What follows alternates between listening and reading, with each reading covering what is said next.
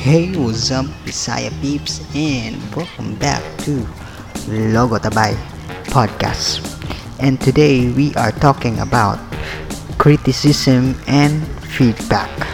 This episode will be featuring some of my experience in my design career on how I handle criticisms and feedback. So, let's do this.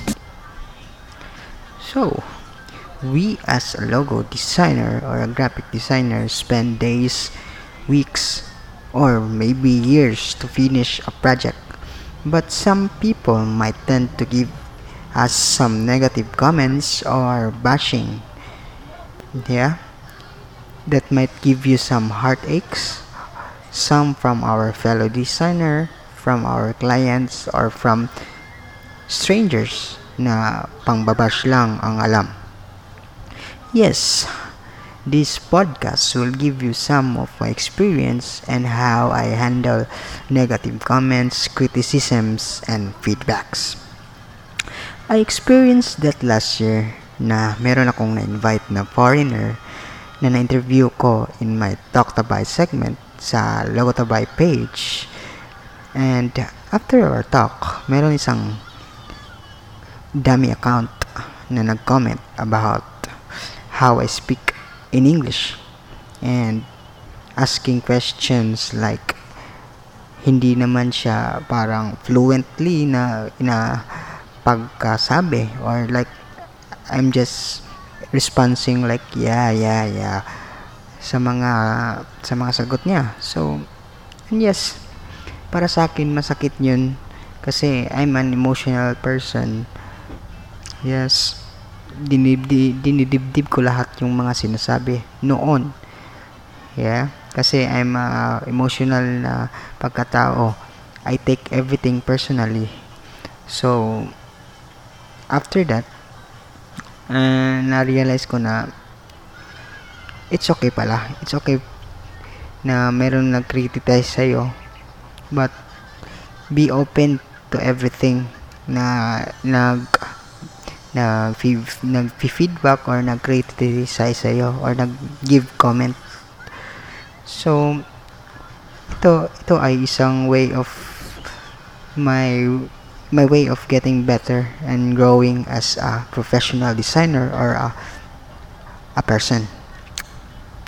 So, that time, it was my first guest na international siya. So, mostly, yung mga na-invite ko is mga Pinoy, mga Filipino, nandito lang sa Pilipinas. But, I ask you now, can you do that thing? Or invite some designers outside the Philippines and talk to them live? Or reach out them?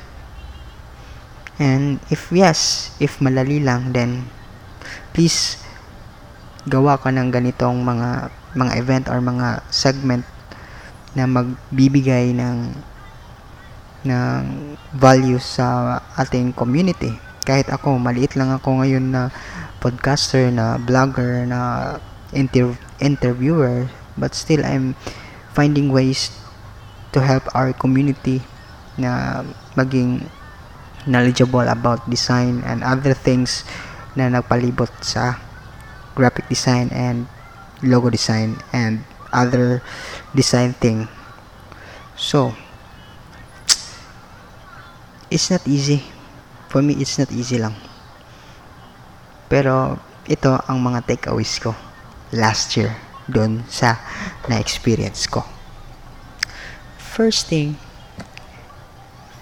you must know who is commenting or giving feedback sa'yo. Um, i-verify mo muna kung legit pa silang designer or mga nagbibigay-bigayan lang ng mga criticism or yeah, nagbibigay lang ng mga criticism for the sake of papansin or something like that. I-verify mo, siya, sila kung legit sila. If ever naman na kilala mo yung tao na nag-comment, then it gives you the assurance na valid talaga ang feedback niya. Wala nang ano-ano valid talaga. So another thing then is dapat alamin mo kung dami or hindi yung account. Yeah yeah connected din sa una kung legit pero alamin mo talaga kung dami. Kasi ang daming mga dami account ngayon. So yeah alamin mo.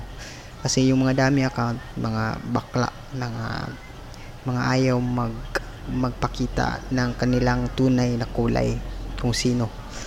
So second one is accept constructive criticism and ignore constructive bashing. Ano to?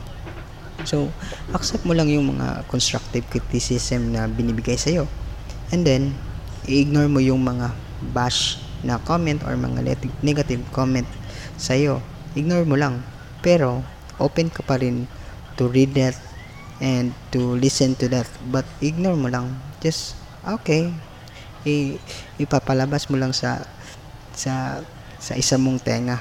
Just ipa just be it. So ito naman it, it will give you the process to grow as a designer. Kasi alam mo kung sino ang nagbibigay ng constructive criticism sa iyo so malalaman mo talaga kung alin ang i-improve mo sa design mo.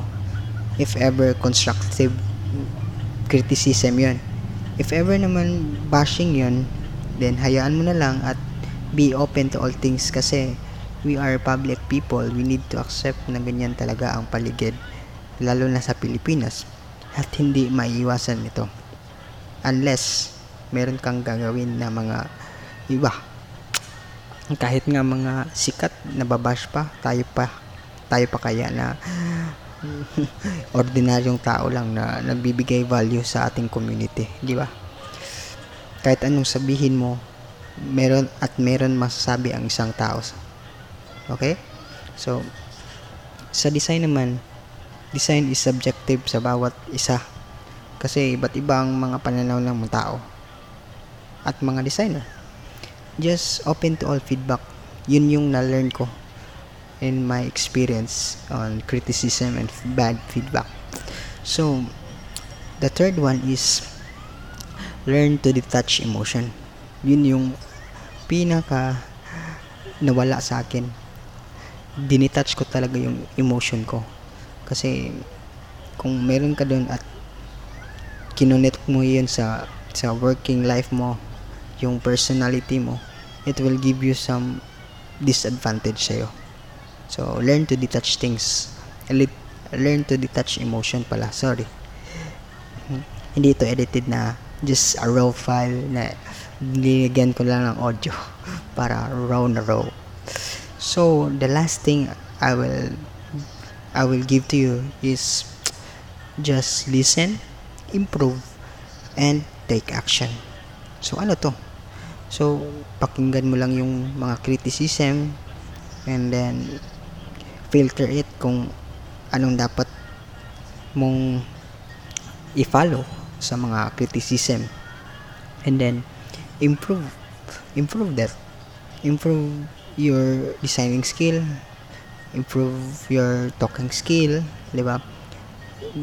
From that na na mga comment nila or mga suggestion or mga mga feedbacks nila. And then after that you you take action Oh, hindi hindi hindi ka mag-improve kung palagi ka lang nagli-listen. Just take action. Kasi without action, nothing happens. Diba? I'm right. If I'm right, just share this podcast and I'll be happy. And that's it. That's how I handle feedback, criticisms, and negative comments last year and now. So, ikaw, anong mga experience mo about criticism, bad comments, bad feedbacks, and how you handle it? Let me know in the comment section. So, just for now, and see you on my next podcast. Bye-bye.